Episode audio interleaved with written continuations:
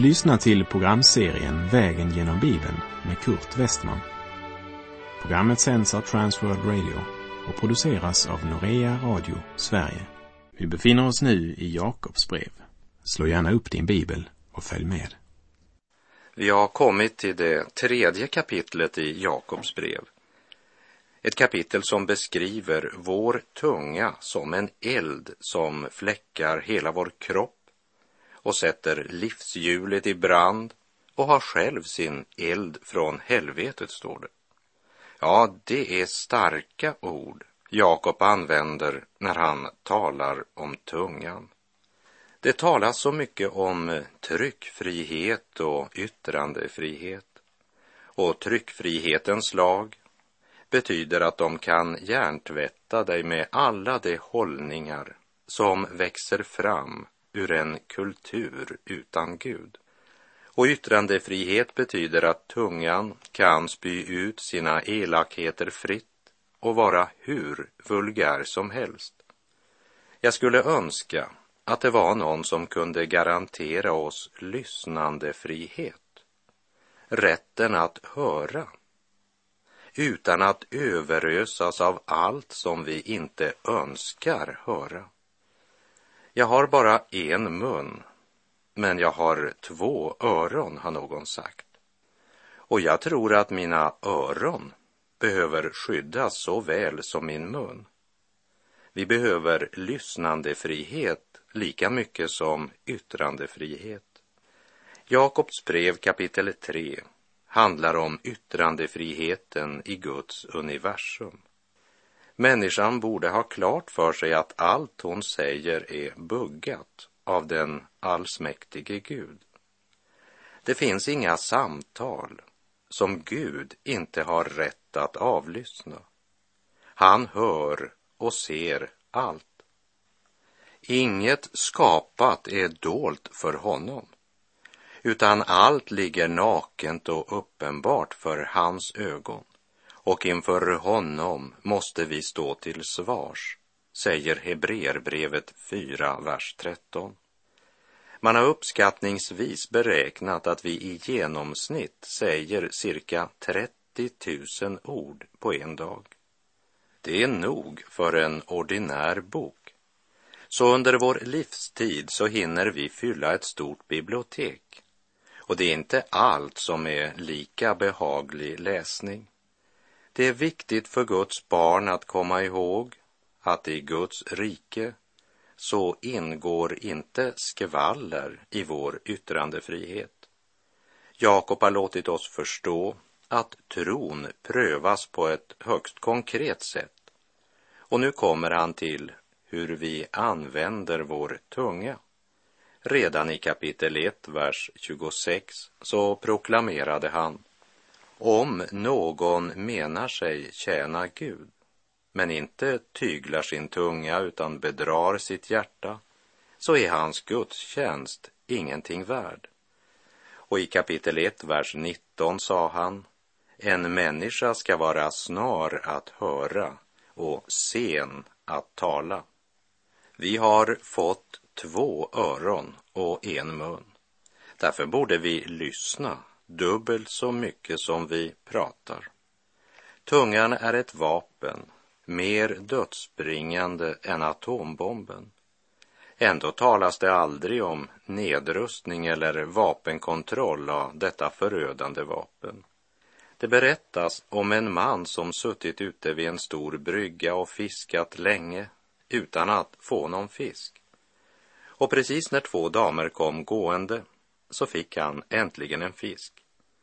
Det var en mycket liten fisk och en av damerna kunde inte hålla sig och sa Skäms du inte över dig själv? Hur kan du vara så grym att du fångar denna stackars lilla fisk? Utan att se upp, eftersom han var modlös redan innan kommentaren, så svarade mannen Damen har kanske rätt, men har du tänkt på att om fisken hållit munnen stängd så hade den inte blivit fångad. Någon har sagt att på Biliams tid, då var det ett under när en åsna talade.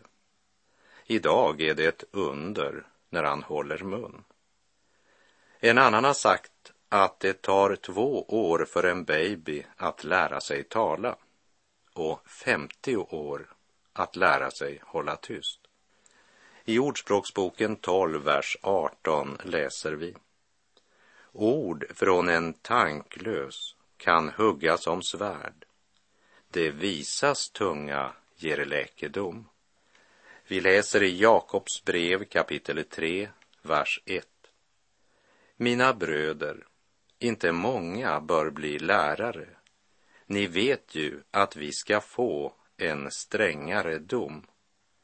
Den som ska vägleda andra måste först och främst själv genom Guds nåd vara frigjord ifrån syndens skuld och förlossad från syndens makt.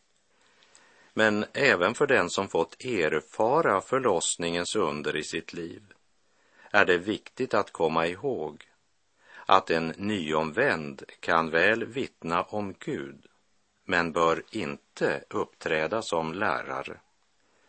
Men orden inte många bör bli lärare kan också missbrukas av människor som har ämbetet som sin identitet.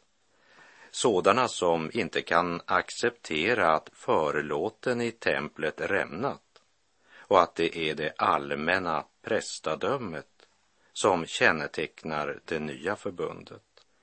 En av dessa har presterat att skriva följande. Allvarliga risker är emellertid förbundna med att lekmännen så avlägga personliga vittnesbörd. Och lite senare skriver han att ordets förkunnelse må förbehållas åt predikoämbetets verkliga innehavare.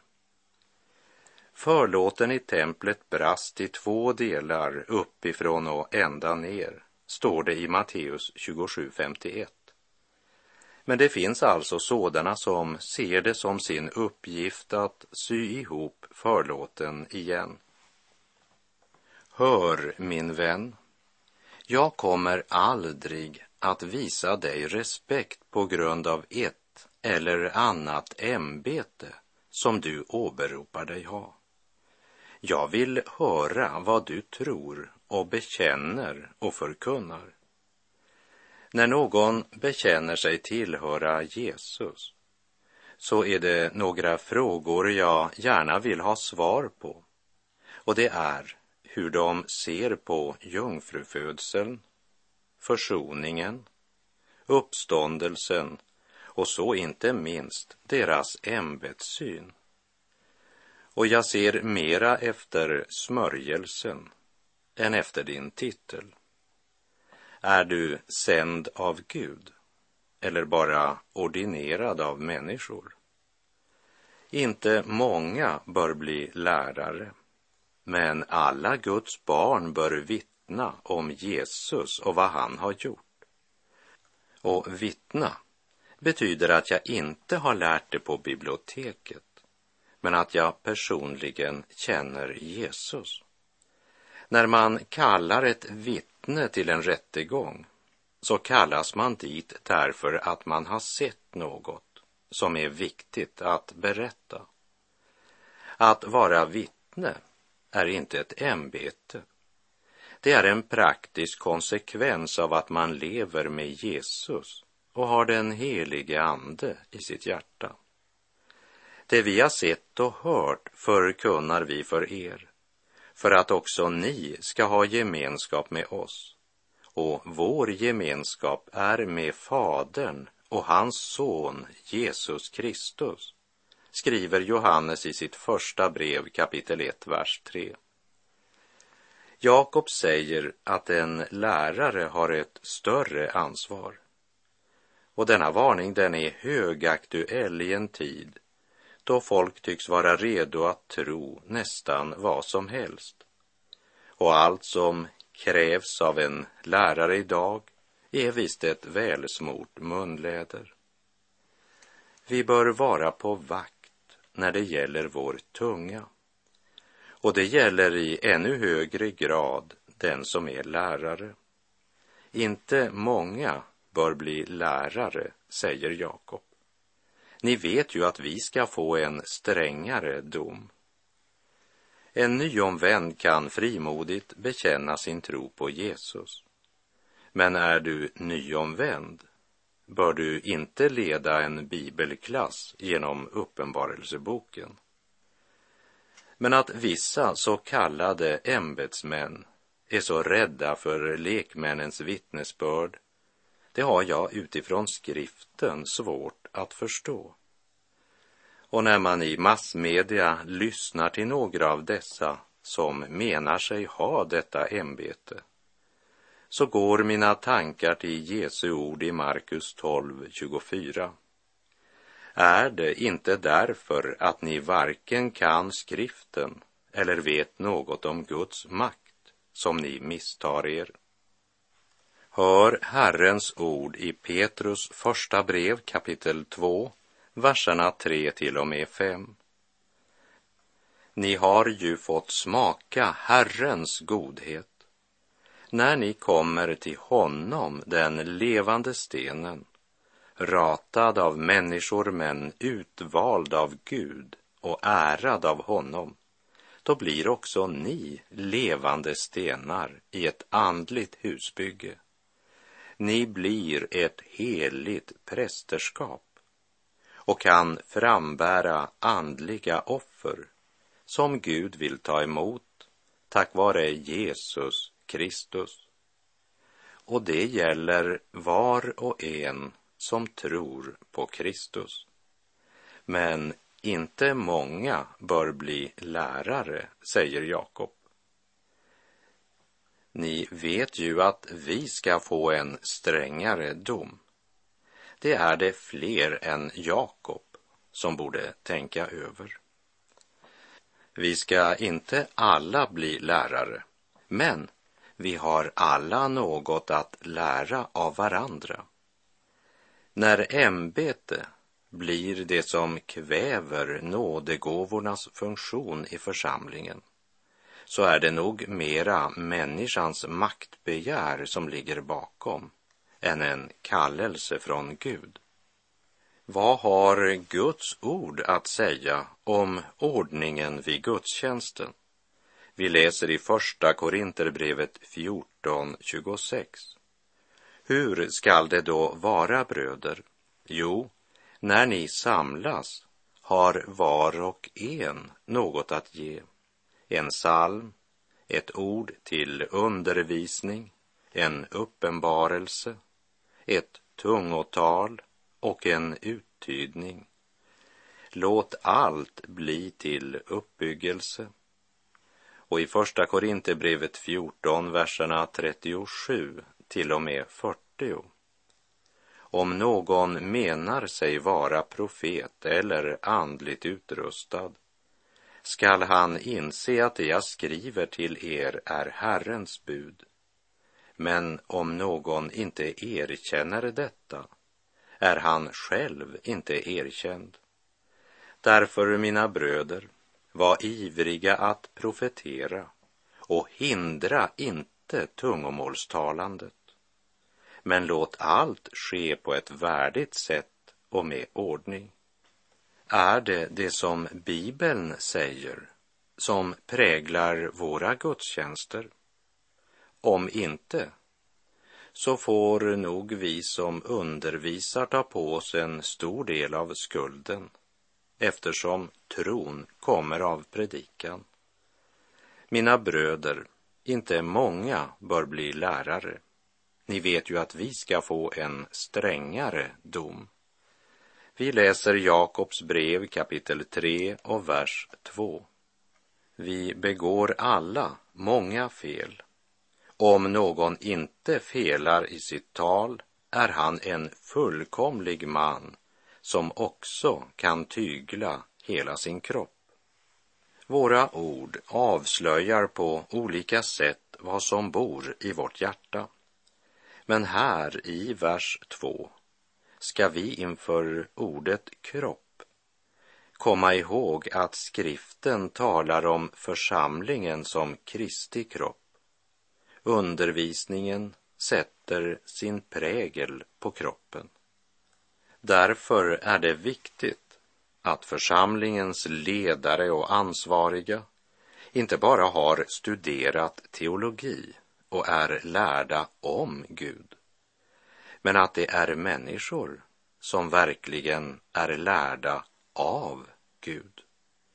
Smorda av Guds helige ande. Och låt oss med Paulus be för våra församlingsföreståndare, ledare, pastorer, ja, alla i församlingen, som vi läser i Efeserbrevet 1, verserna 17 till och med 19. Jag ber att vår Herre Jesu Kristi Gud, härlighetens fader, ska ge er vishetens och uppenbarelsens ande så att ni får en rätt kunskap om honom. Jag ber att era hjärtan ska upplysas så att ni förstår vilket hopp han har kallat er till och hur rikt på härlighet hans arv är bland de heliga och hur oerhört stor hans makt är i oss som tror därför att hans väldiga kraft är verksam. Jakob säger att eh, den som kan tygla sin tunga kan också tygla sin kropp. Så det är uppenbart ett nära samband mellan vårt tal och vår person. Kan du kontrollera ditt tal har du kontroll också över din kropp. Ja, över hela ditt liv. Tungan avslöjar vem vi är. Kanske inte alltid genast, men tids nog.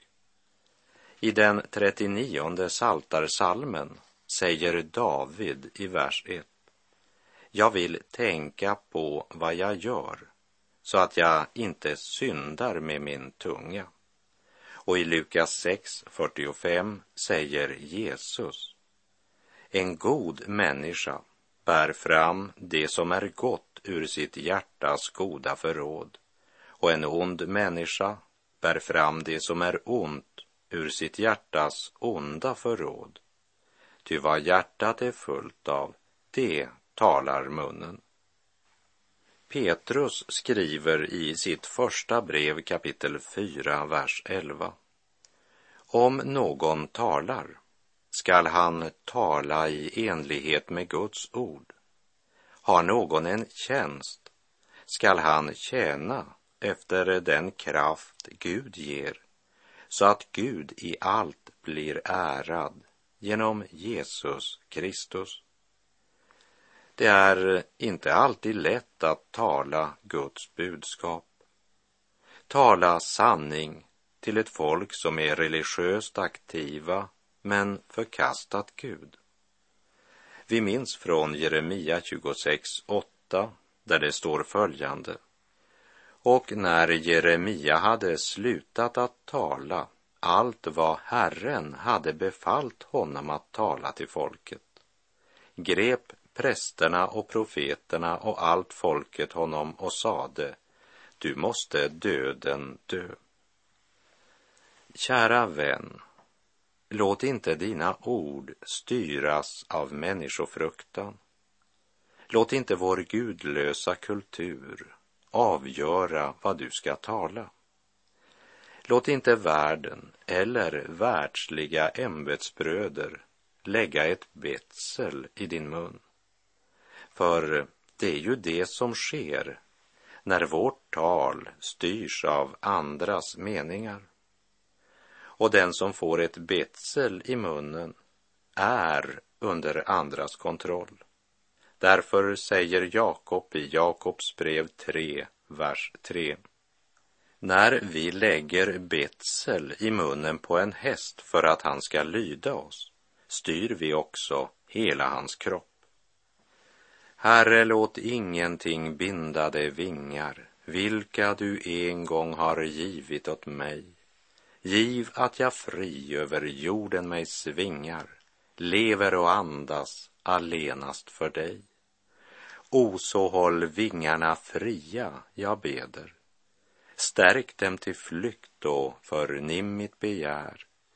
Lös dem från allt som vill tynga dem neder. Herre, du känner ju bäst vad det är.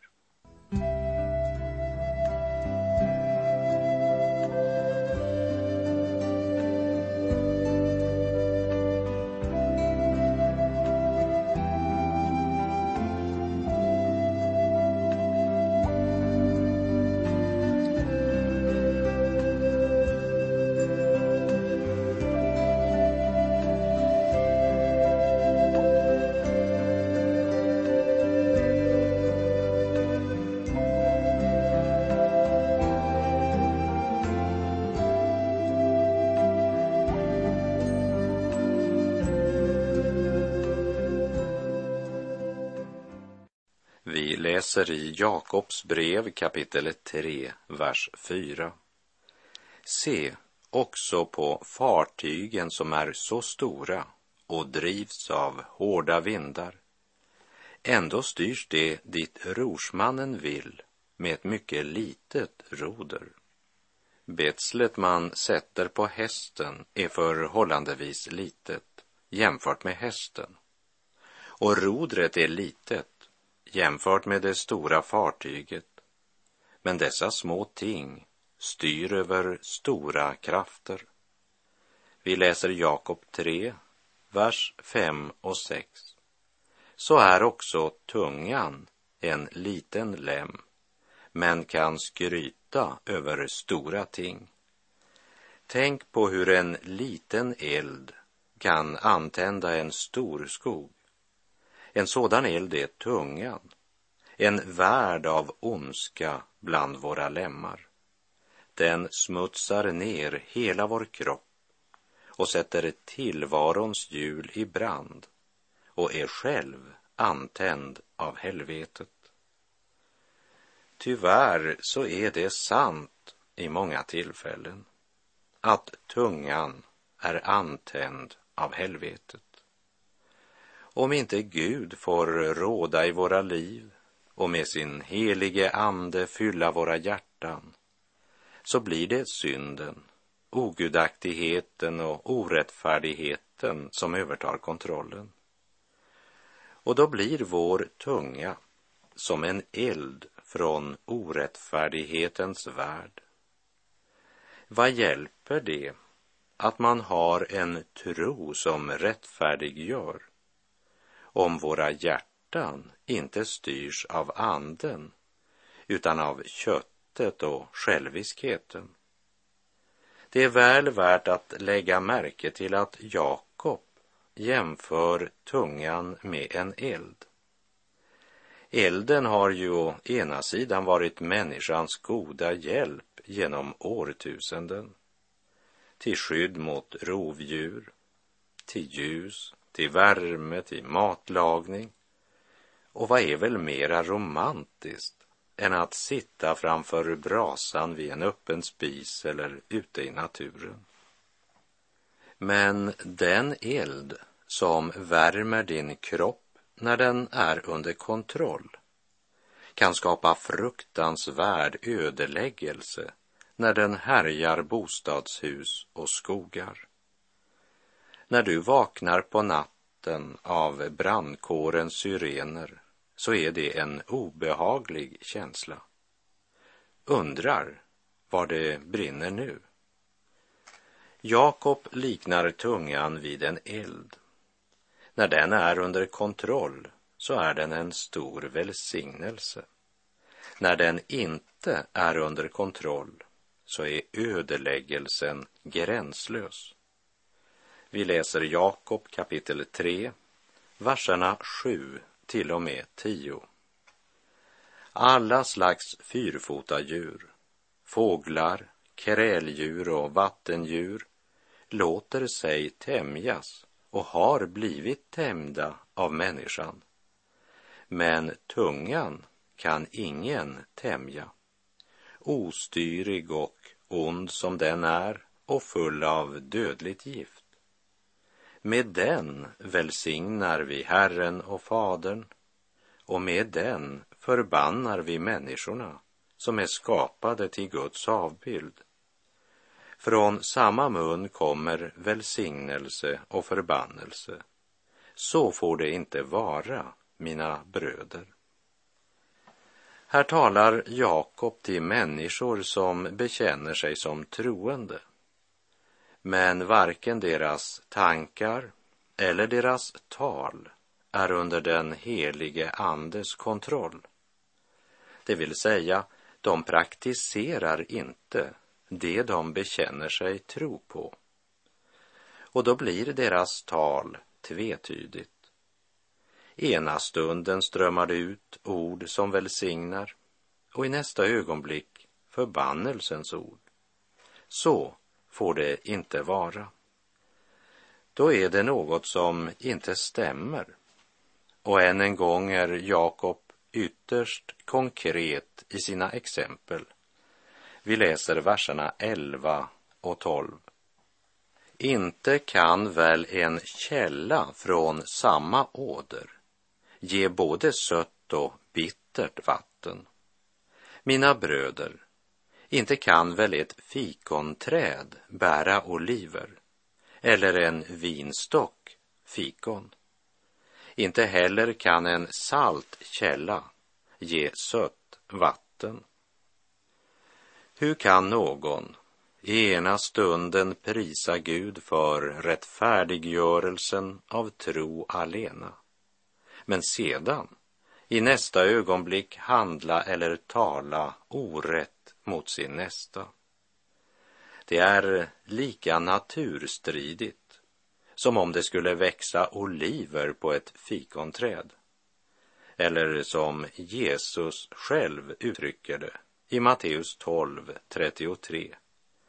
Ty av frukten känner man trädet. Bliv i Jesus vill du bära frukt. Grenen kan ej leva skild från stammen och blott under herdens vård och tukt fostras och bevaras späda lammen. Bliv i Jesus vill du växa till i de stycken som din Gud behaga. Bliv i Jesus som i tron du vill lära dig var dag ditt kors att taga liv i Jesus vill du hålla ut modigt, troget, segerrikt i striden. Han med frid bekröner dig till slut och din mödas dag är snart förliden. Och med det så är vår tid ute för den här gången. Jag säger på återhörande om du vill och Herren ger oss båda en ny nådedag.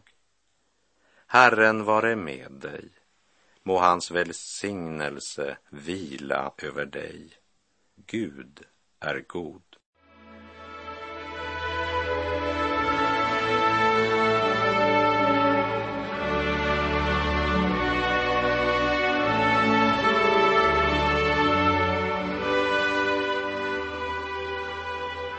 Du har lyssnat till programserien Vägen genom Bibeln med Kurt Westman som sänds av Transworld Radio.